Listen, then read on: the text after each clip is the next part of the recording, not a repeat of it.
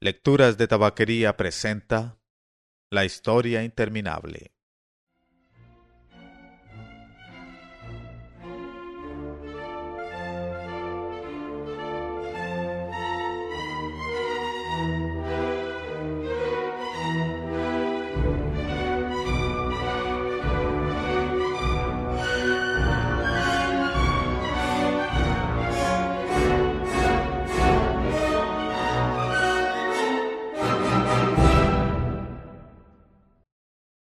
Veinte.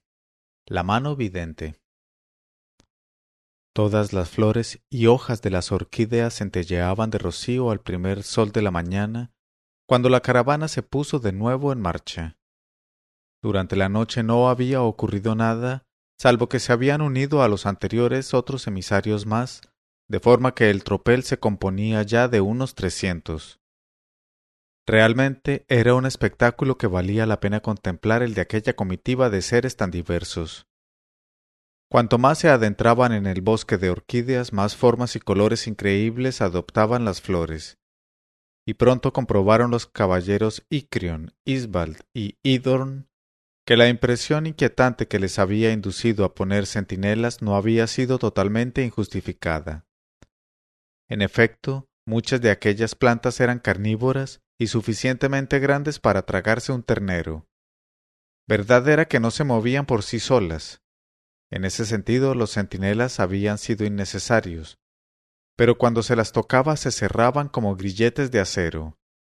Y alguna vez tuvieron que hacer uso los caballeros de sus espadas para liberar el brazo o el pie de algún compañero de viaje o a su cabalgadura, cortando la flor entera y despedazándola. Bastián que cabalgaba sobre Yicha se veía constantemente rodeado de todos los seres imaginables de fantasía que intentaban llamar su atención, o por lo menos echarle una ojeada. Pero él cabalgaba en silencio y con rostro impenetrable. Se le había despertado de nuevo un deseo, y por primera vez era un deseo que lo hacía parecer inabordable y hasta sombrío. Lo que más le molestaba en el comportamiento de Atrello y de Fújur, a pesar de la reconciliación, era el hecho incontestable de que lo trataban como a un niño incapaz, del que se sentían responsables y al que tenían que proteger y dirigir. Pensándolo bien, había sido así desde el primer día de su convivencia. ¿Por qué actuaban de ese modo? Evidentemente se sentían superiores a él por alguna razón aunque sus intenciones fueran buenas. Sin duda Atrello y Fújur lo consideraban un muchacho indefenso necesitado de protección. Y a eso Bastián no estaba dispuesto, no estaba dispuesto en absoluto. No era un muchacho inofensivo. Ya verían. Bastián quería ser peligroso, peligroso y temido, alguien de quien todo el mundo tuviera que guardarse, incluidos Fújur y Atreyu el Jinni azul, que por cierto se llamaba Iyuan, se abrió paso entre la aglomeración de personas que rodeaban a Bastián y se inclinó ante él con los brazos cruzados sobre el pecho. Bastián se detuvo. ¿Qué pasa, Iyuan? Habla. Señor, dijo el Jinni con su voz de águila. He oído decir algo a nuestros compañeros de viaje recién llegados. Algunos de ellos pretenden conocer esta comarca y saber hacia dónde nos dirigimos, y todos ellos tiemblan de miedo, Señor. ¿Por qué? ¿Qué comarca es esta? Este bosque de orquídeas carnívoras, Señor, se llama el Jardín de Oglais y pertenece al castillo encantado de Jorok, llamado también la mano vidente. En él vive la maga más poderosa y perversa de toda fantasía. Su nombre es Sayide. Está bien, respondió Bastián. Diles a los miedosos que se tranquilicen. Estoy yo con ellos. Y Joan se inclinó otra vez y se alejó. Poco después aterrizaron junto a Bastián Fújur y Atreyu, que se habían adelantado volando. La expedición estaba precisamente en la pausa del mediodía. No sé qué pensar, comenzó a decir Atreyu. A tres o cuatro horas de camino he visto, en medio del bosque de orquídeas, una construcción que parece una gran mano que saliera del suelo. produce una impresión bastante siniestra. Si seguimos andando en la misma dirección que hasta ahora, iremos a dar con ella. Bastián le informó de lo que entre tanto sabía por Illuán. En ese caso, opinó Atreyu, sería más sensato cambiar de dirección, ¿no crees? No, dijo Bastián. No hay ninguna razón que nos obligue a encontrarnos con Sayide. Sería mejor evitar ese encuentro. Hay una, dijo Bastián. ¿Cuál? Que yo lo quiero, dijo Bastián. Atreyu cayó mirándolo con ojos muy abiertos. Como por todas partes se arremolinaban los fantasios para ver a Bastián, la conversación no siguió. Pero después de la comida Atreyu volvió y le propuso a Bastián, en tono aparentemente despreocupado. ¿No te apetecería dar un vuelo conmigo en Fújur? Bastián comprendió que a Atreyu le preocupaba algo. Se subieron a las espaldas del dragón, Atreyu delante y Bastián detrás, y se elevaron por los aires. Era la primera vez que volaban juntos. Apenas estuvieron fuera del alcance de la voz, Atreyu dijo Resulta difícil ahora hablar a solas contigo, pero tenemos que hablar, sin falta, Bastián. Eso pensaba, respondió Bastián sonriendo. ¿Qué pasa? El sitio al que hemos llegado y al que nos dirigimos comenzó Atreyu titubeante, ¿tiene algo que ver con algún deseo tuyo? Probablemente, repuso Bastián de forma un tanto fría. Sí, continuó Atreyu, eso es lo que pensábamos Fújur y yo. ¿Qué deseo es ese? Bastián guardó silencio. No me entiendas mal, añadió Atreyu. No es que tengamos miedo de nada ni de nadie pero como amigos tuyos nos preocupamos. No hace ninguna falta que os preocupéis, replicó Bastián todavía más fríamente. Atreyu guardó silencio largo rato. Finalmente Fújur volvió la cabeza hacia ellos y dijo Atreyu tiene una propuesta muy sensata que hacerte y que deberías escuchar, Bastián Baltasar Bux. ¿Otro consejito? preguntó Bastián con sonrisa de burla. No, no es ningún consejo, Bastián, respondió Atreyu, sino una propuesta que quizá no te guste a primera vista. Sin embargo, debes pensar en ella antes de rechazarla. Nos hemos roto la cabeza todo el tiempo pensando en cómo ayudarte. Todo se debe al efecto que tiene en ti el signo de la emperatriz infantil. Sin el poder de Aurin no puedes seguir deseando cosas, pero con ese poder te pierdes a ti mismo, y cada vez recuerdas menos hacia dónde te diriges. Si no hacemos nada, llegará el momento en que ya no lo sabrás. De eso hemos hablado ya, dijo Bastián. ¿Y qué más? Cuando yo llevaba la alhaja, continuó Atreyu, todo era distinto. A mí me guiaba, pero no me quitaba nada. Quizá porque no soy un ser humano, y, por ello, no tengo ningún recuerdo del mundo de los seres humanos que perder. Quiero decir que no me perjudicó, al contrario. Y por eso quería proponerte que me dieras a Aurin y confiaras simplemente en mi dirección. Yo te buscaré el camino. ¿Qué te parece?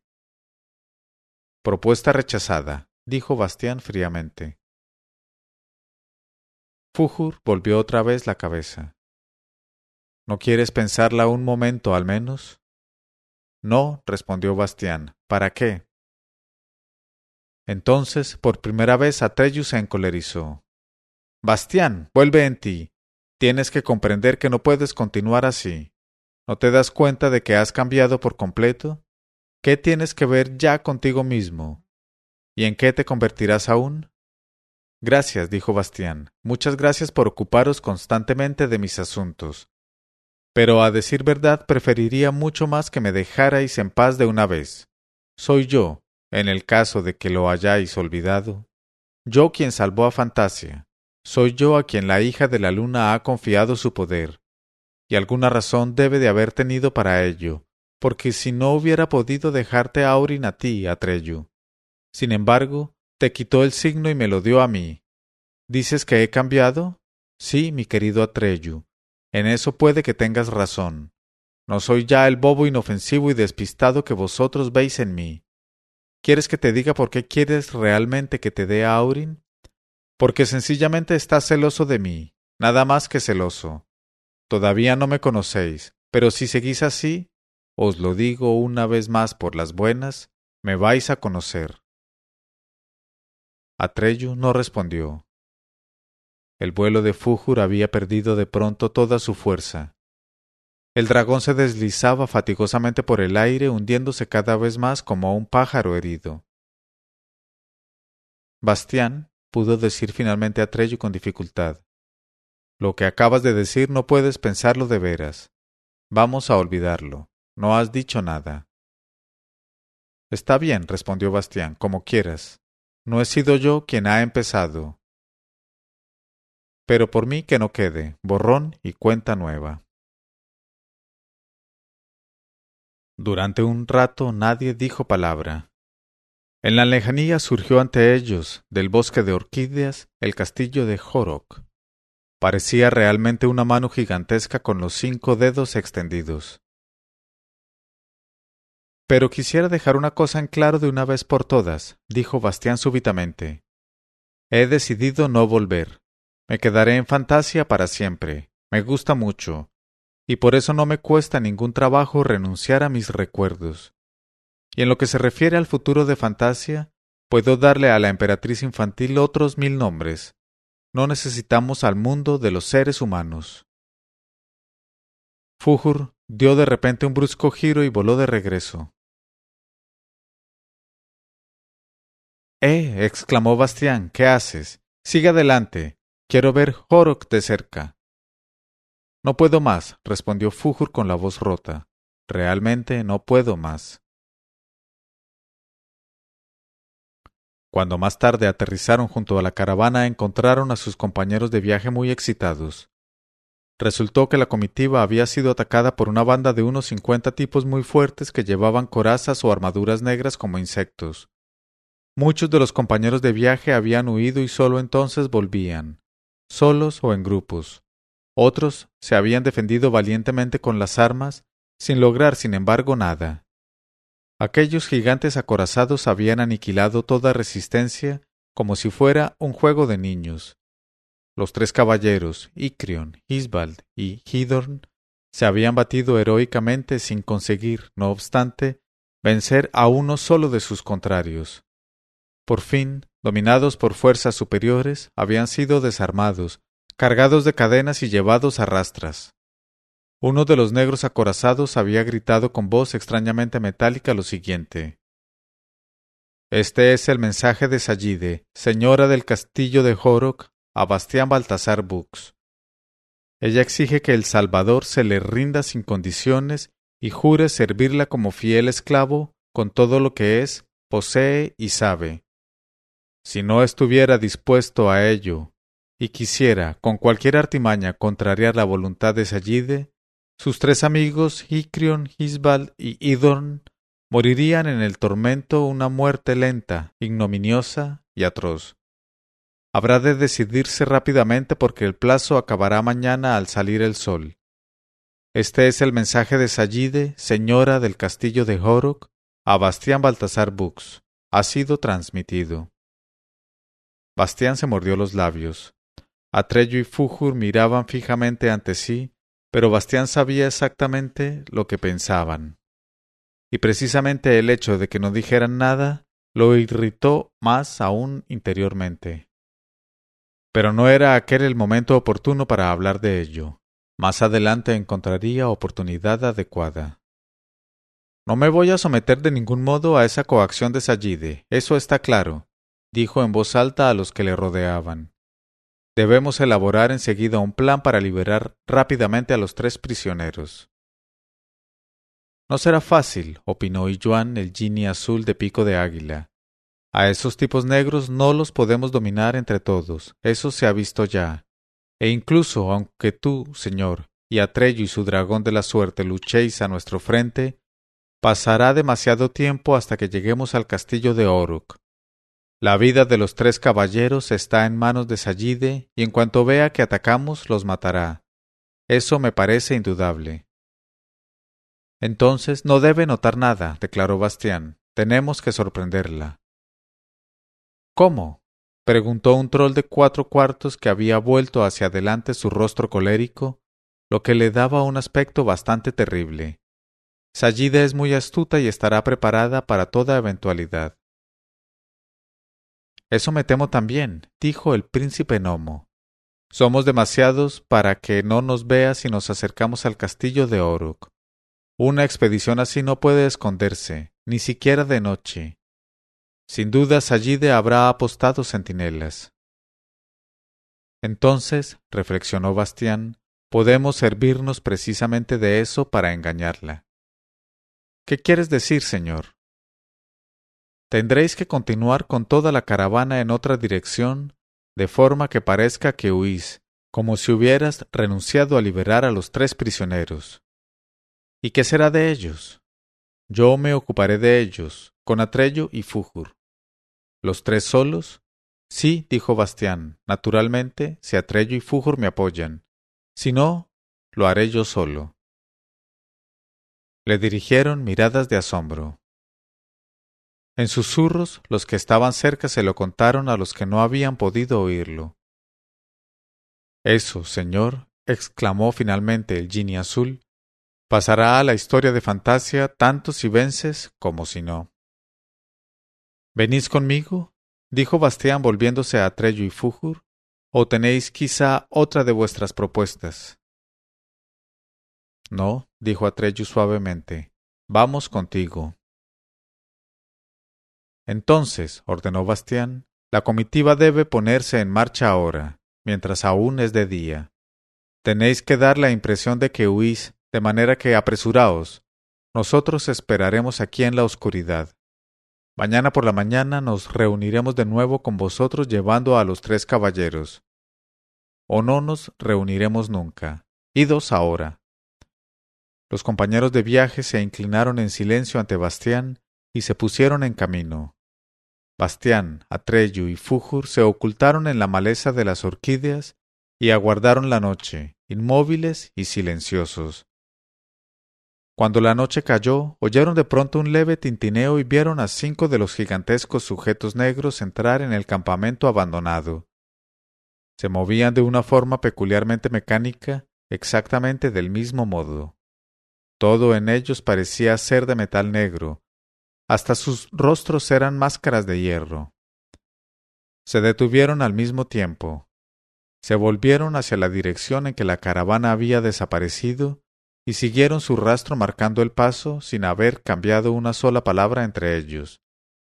Luego se hizo otra vez el silencio. El plan parece funcionar, susurró Bastián. Solo eran cinco, contestó Atreyu. ¿Dónde están los otros? Sin duda esos cinco los llamarán de algún modo, dijo Bastián. Cuando finalmente se hizo por completo de noche, se arrastraron con cuidado fuera de su escondite, y Fújur se elevó silenciosamente en el aire con sus dos jinetes. Voló lo más bajo posible sobre las copas del bosque de orquídeas para no ser descubierto.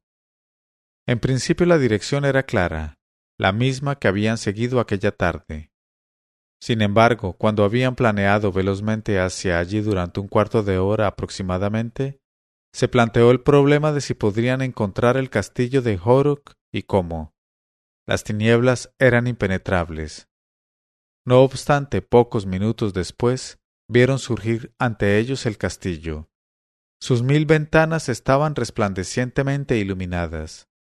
A Sayide parecía gustarle que la vieran. De todos modos, era explicable porque aguardaba la visita de Bastián, aunque de otra forma. Fújur se deslizó con precaución hasta el suelo entre las orquídeas, porque su piel de escamas de color blanco madreperla centelleaba y reflejaba la luz, y de momento no debían ser vistos. Al abrigo de las plantas se aproximaron al castillo. Ante la gran puerta de entrada montaban guardia diez de los gigantes blindados, y junto a cada una de las ventanas claramente iluminadas había uno de ellos, negro e inmóvil, como una sombra amenazadora. El castillo de Horok se alzaba sobre una pequeña elevación, libre de vegetación de orquídeas. La forma del edificio era realmente la de una mano gigante que saliera de la tierra. Cada uno de sus dedos era una torre y el pulgar un bastión sobre el que, a su vez, se levantaba una torre. El conjunto tenía una altura de muchos pisos en el que cada falange formaba uno, y las ventanas tenían la forma de ojos luminosos que observasen el país hacia todos los lados. Con razón lo llamaban la mano vidente. Tenemos que descubrir dónde están los prisioneros, le susurró Bastián a Atreyu. Atreyu asintió y le indicó a Bastián que estuviera callado y permaneciera junto a Fújur. Luego, sin hacer el más mínimo ruido, se fue, arrastrándose sobre el vientre. Pasó mucho rato antes de que volviera.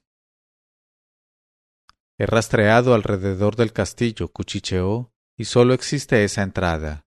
Pero está demasiado bien guardada. Únicamente arriba del todo, en la punta del dedo medio, he podido descubrir una claraboya en la que no parece haber ninguno de esos gigantes acorazados. Pero si volamos hasta ella con Fujur nos verán irremisiblemente. Los prisioneros están probablemente en el sótano. En cualquier caso, he oído un grito de dolor que venía de gran profundidad. Bastián pensaba intensamente. Luego susurró. Intentaré llegar hasta la claraboya. Tú y Fujur tenéis que distraer entre tanto a los centinelas. Haced algo para que crean que vamos a atacar la puerta de entrada. Tenéis que atraerlos a todos hacia aquí. Pero solo atraerlos, ¿comprendes? No pelees con ellos. Yo, entre tanto, intentaré trepar por la mano desde atrás. Entretén a los tipos tanto tiempo como puedas, pero sin correr riesgos. Dame unos minutos antes de empezar. Atreyu asintió y le estrechó la mano. Luego Bastián se quitó el manto de plata y se deslizó a través de la oscuridad. Se arrastró describiendo un gran semicírculo alrededor del edificio.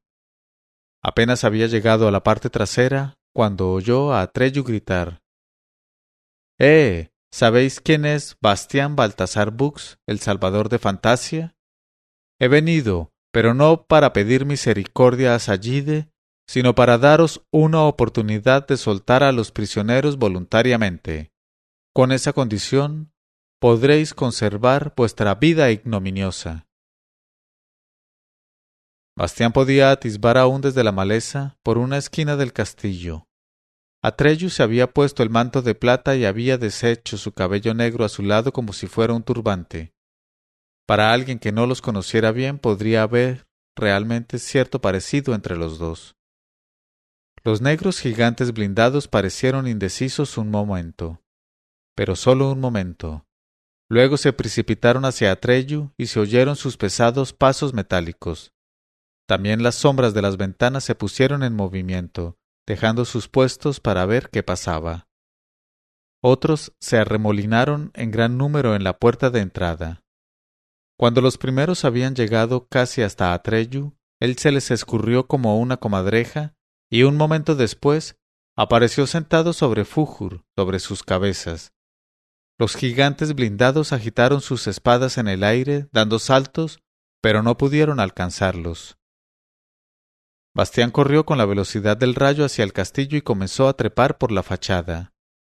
En algunos sitios lo ayudaban las molduras de las ventanas y los salientes del muro, pero normalmente solo podía sujetarse con la punta de los dedos. Trepó cada vez más alto. Una vez se desprendió un pedazo de muro en el que había firmado un pie, y durante unos segundos se quedó colgado solo de una mano. Pero se hizo, consiguió encontrar un asidero para la otra mano y siguió subiendo. Cuando por fin alcanzó las torres avanzó más rápidamente, porque la distancia entre ellas era tan escasa que podía acuñarse entre sus paredes, y de esa forma ir subiendo. Finalmente alcanzó la claraboya y se deslizó por ella. Efectivamente, en aquella habitación de la torre no había ningún centinela, no se sabe por qué. Abrió la puerta y vio ante él una escalera de caracol muy retorcida. Sin hacer ruido comenzó el descenso. Cuando llegó a una planta más abajo, vio a dos centinelas negros junto a una ventana observando en silencio lo que ocurría. Consiguió deslizarse por detrás de ellos sin que lo vieran. Siguió andando sin ruido por otras escaleras y atravesando puertas y corredores. Una cosa era indudable. Los gigantes acorazados podrían ser invencibles en la lucha, pero como centinelas no valían gran cosa. Por fin llegó a la planta del sótano. Lo notó enseguida por el fuerte olor a moho y el frío que subieron a su encuentro. Afortunadamente todos los centinelas de allí habían corrido arriba, al parecer, para capturar al supuesto Bastián Baltasar Bux. En cualquier caso no se veía ninguno. Había antorchas en las paredes que iluminaban su camino. Cada vez descendía más. A Bastián le pareció que bajo tierra había tantos pisos como sobre ella. Finalmente llegó al más bajo y entonces vio también la mazmorra en donde Icrion, Isbald y Idorn se consumían. El espectáculo era lastimoso. Colgaban en el aire de largas cadenas de hierro, sujetos por los grilletes de sus muñecas, sobre una fosa que parecía un pozo negro sin fondo. Las cadenas pasaban por unas poleas que había en el techo de la mazmorra hasta un torno, pero éste estaba sujeto con un gran cerrojo de acero y no se podía mover. Bastián se quedó desconcertado. Los tres cautivos tenían los ojos cerrados como si estuvieran sin conocimiento. Pero entonces Idorn el duro abrió el izquierdo y murmuró con labios resecos. Eh amigos, mirad quién ha venido. Los otros dos abrieron también penosamente los párpados, y cuando vieron a Bastián una sonrisa se dibujó en sus labios. Sabíamos que no nos dejarías en la estacada, señor, graznó Icrion. ¿Cómo puedo bajaros de ahí? preguntó Bastián. El torno está cerrado con cerrojo. Coged vuestra espada, exclamó Isbald, y cortad simplemente las cadenas. ¿Para que nos caigamos al abismo? preguntó Icrion. No me parece una idea muy buena. Además tampoco puedo desenvainarla, dijo Bastián. Sicanda debe saltarme a la mano por sí sola. Mmm, gruñó Idorn. Eso es lo malo de las espadas mágicas. Cuando se las necesita son caprichosas. Eh, cuchicheó de repente Isbald. El torno tenía una llave. ¿Dónde diablos la habrán metido? En algún lado había una losa suelta, dijo Icrion. No lo pude ver muy bien cuando me izaron hasta aquí. Bastián aguzó la vista. La luz era escasa y vacilante, pero después de ir de un lado a otro, descubrió una losa de piedra en el suelo que sobresalía un poco. La levantó con cuidado y allí efectivamente estaba la llave. Entonces pudo abrir y quitar del torno el gran cerrojo. Lentamente comenzó a hacer girar el torno, que crujía y gemía tan fuerte que, sin duda, debía de oírse en los sótanos superiores. Si los gigantes blindados no eran completamente sordos, debían de estar ya sobre aviso. Pero de nada valía detenerse ahora. Bastián siguió dando vueltas al torno hasta que los tres caballeros flotaron a la altura del borde, sobre el agujero. Ellos comenzaron a balancearse de un lado a otro, y finalmente tocaron con los pies suelo firme. Cuando esto ocurrió, Bastián lo soltó del todo. Cayeron al suelo agotados, quedándose donde estaban, y con las gruesas cadenas colgando aún de las muñecas. Bastián no lo pensó mucho porque se oían pesados pasos metálicos que bajaban por los escalones de piedra del sótano, primero aislados y luego cada vez más numerosos. Llegaban los centinelas. Sus armaduras relucían como corazas de enormes insectos a la luz de las antorchas. Levantaron sus espadas, todos con idéntico movimiento, y atacaron a Bastián, que se había quedado junto a la estrecha entrada de la mazmorra. Y entonces, por fin, Sicanda saltó de su funda roñosa y se colocó en su mano. Como un rayo la luminosa hoja de la espada arremetió contra los primeros gigantes blindados y antes de que el propio Bastián hubiera comprendido muy bien lo que ocurría, los había hecho pedazos. Y entonces vieron lo que aquellos tipos tenían dentro. Estaban huecos. Solo consistían en corazas que se movían solas, y en su interior no había nada, únicamente el vacío.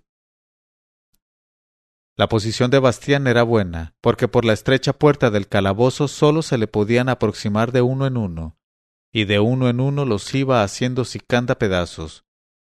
Pronto yacieron en montones en el suelo, como negras cáscaras de huevo de algún ave gigantesca. Después de haber sido despedazados unos veinte, los restantes parecieron concebir otro plan. Se retiraron, evidentemente, para esperar a Bastián en otro lugar más ventajoso para ellos. Bastián aprovechó la oportunidad para cortar rápidamente las cadenas que sujetaban las muñecas de los tres caballeros con la hoja de sicanda. Icrion y Idorn se pusieron en pie pesadamente e intentaron desenvainar sus propias espadas que, curiosamente, no les habían quitado, para apoyar a Bastián, pero tenían las manos insensibles después de haber estado tanto tiempo colgados y no les obedecían. Isbald, el más delicado de los tres, ni siquiera estaba en condiciones de ponerse en pie por sí mismo. Sus compañeros tuvieron que sostenerlo. No os preocupéis, dijo Bastián. Sicanda no necesita apoyo. Quedaos detrás de mí y no me creéis más dificultades tratando de ayudarme. Salieron del calabozo, subieron lentamente la escalera, llegaron a una gran estancia parecida a un salón, y de pronto se extinguieron todas las antorchas. Pero Sicanda lucía esplendorosamente. Otra vez oyeron acercarse los pesados pasos metálicos de muchos gigantes acorazados. Deprisa, dijo Bastián, volved a la escalera. Yo me defenderé aquí. No pudo ver si los tres obedecían su orden ni tampoco tuvo tiempo de comprobarlo, porque Sicanda empezaba ya a bailarle en la mano. Y la luz fuerte y blanca que salía de ella iluminaba el salón como si fuera de día. Aunque los atacantes lo alejaran de la entrada de la escalera para poder atacarlo por todos los lados, Bastián no fue rozado siquiera por ninguno de sus formidables golpes. Sicanda remolineaba tan aprisa a su alrededor que parecía cientos de espadas imposibles de distinguir entre sí. Y finalmente Bastián quedó de pie en un campo de ruinas hecho de corazas negras destrozadas. Nada se movía ya. Venid. les gritó a sus compañeros. Los tres caballeros salieron por la entrada de la escalera y abrieron mucho los ojos.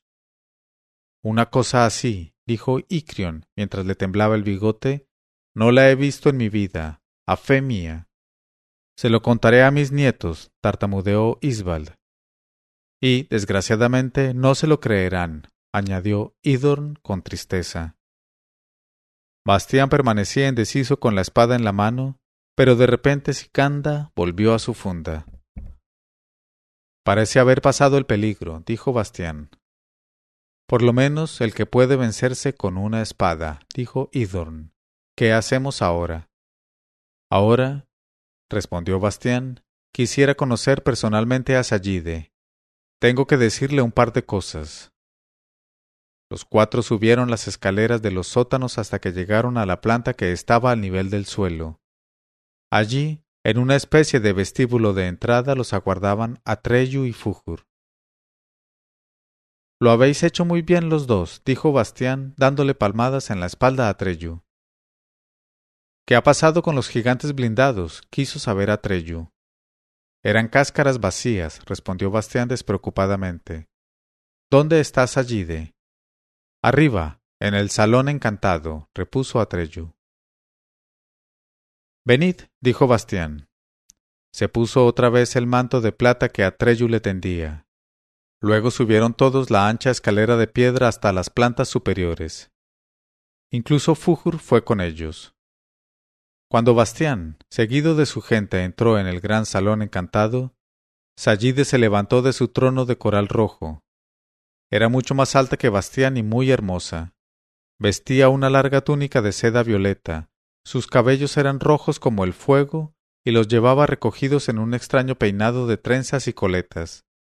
Su rostro era pálido como el mármol, y pálidas eran sus manos largas y delgadas. Su mirada era extraña y turbadora, y Bastián necesitó algún tiempo para comprender a qué se debía. Tenía dos ojos distintos, uno verde y otro rojo. Parecía tener miedo de Bastián porque temblaba. Bastián desafió su mirada y ella bajó sus largas pestañas. La habitación estaba llena de toda clase de extraños objetos cuya finalidad no podía adivinarse.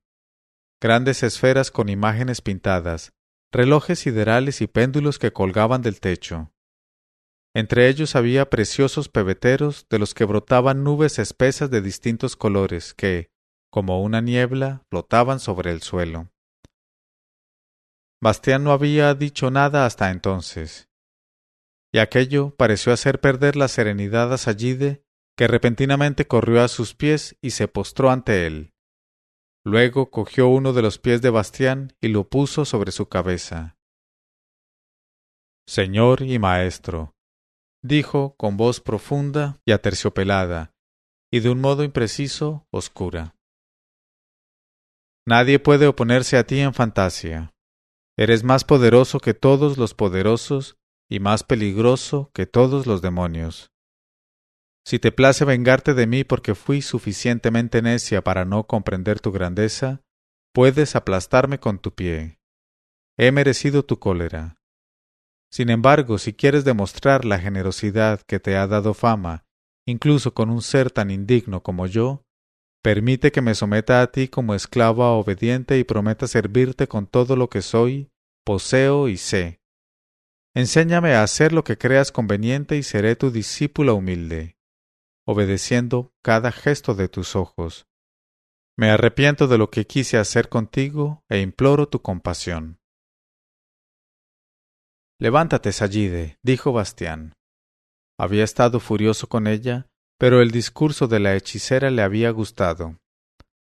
Si realmente sólo había actuado así, por no saber quién era él, y si de verdad estaba tan amargamente arrepentida, hubiera sido indigno por su parte castigarla, y, puesto que estaba incluso dispuesta a aprender de él lo que considerase oportuno, no había razón para rechazar su súplica. Sallide se había levantado y estaba ante él con la cabeza baja. ¿Me obedecerás incondicionalmente? le preguntó Bastián, aunque te resulte difícil hacer lo que te mande, sin réplica ni protesta. Lo haré, señor y maestro, respondió Sallide, y ya verás cómo, con mis artes y tu poder, podremos lograrlo todo. Está bien, contestó Bastián. Entonces te tomo a mi servicio. Dejarás este castillo y vendrás conmigo a la torre de marfil, donde tengo la intención de entrevistarme con la hija de la luna.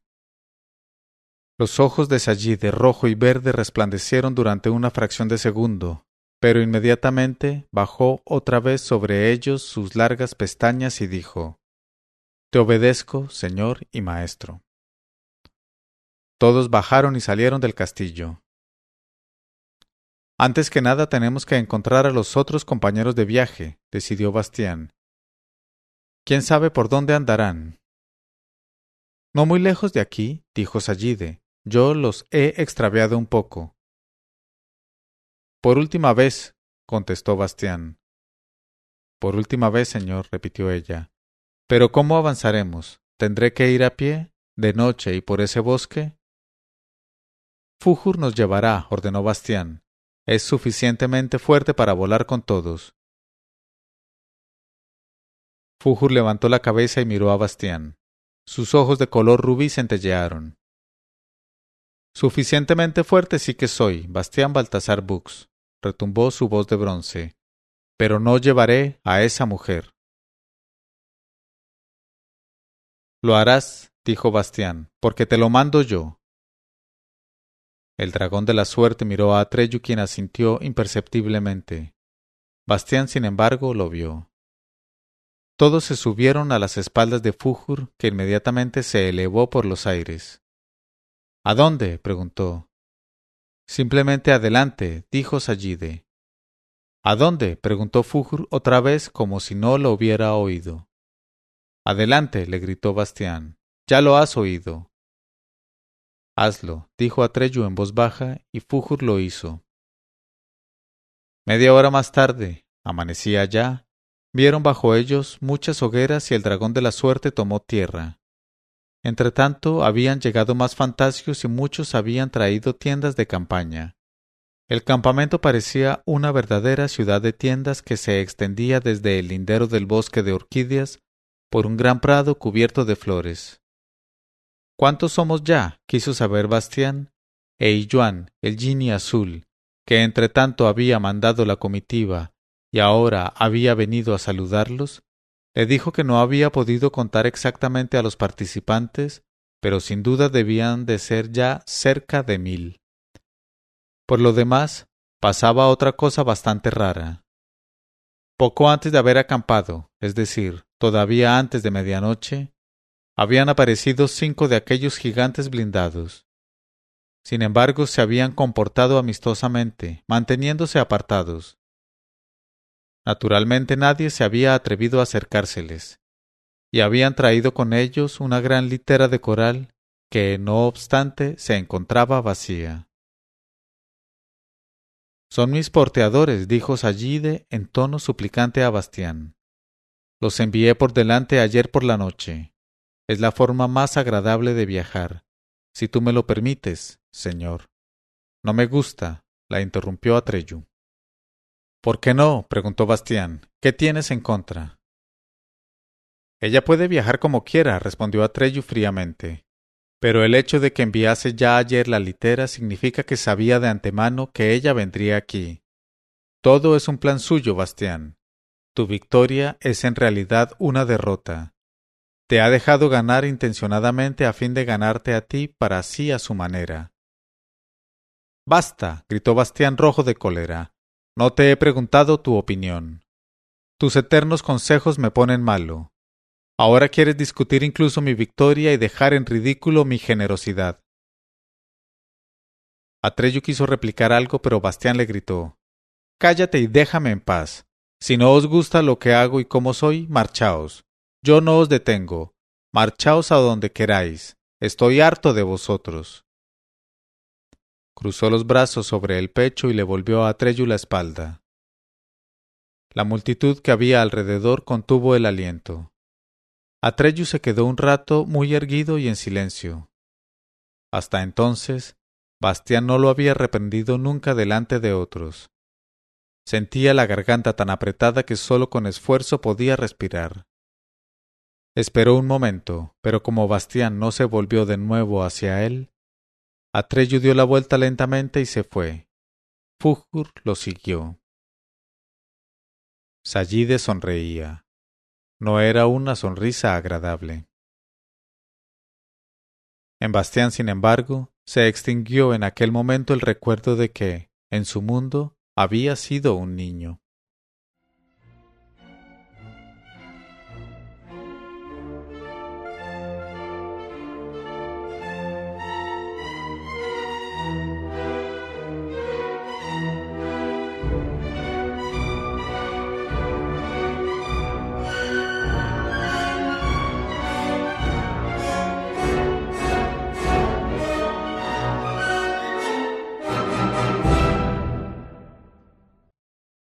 Leyó este capítulo Mauricio Duque Arrubla.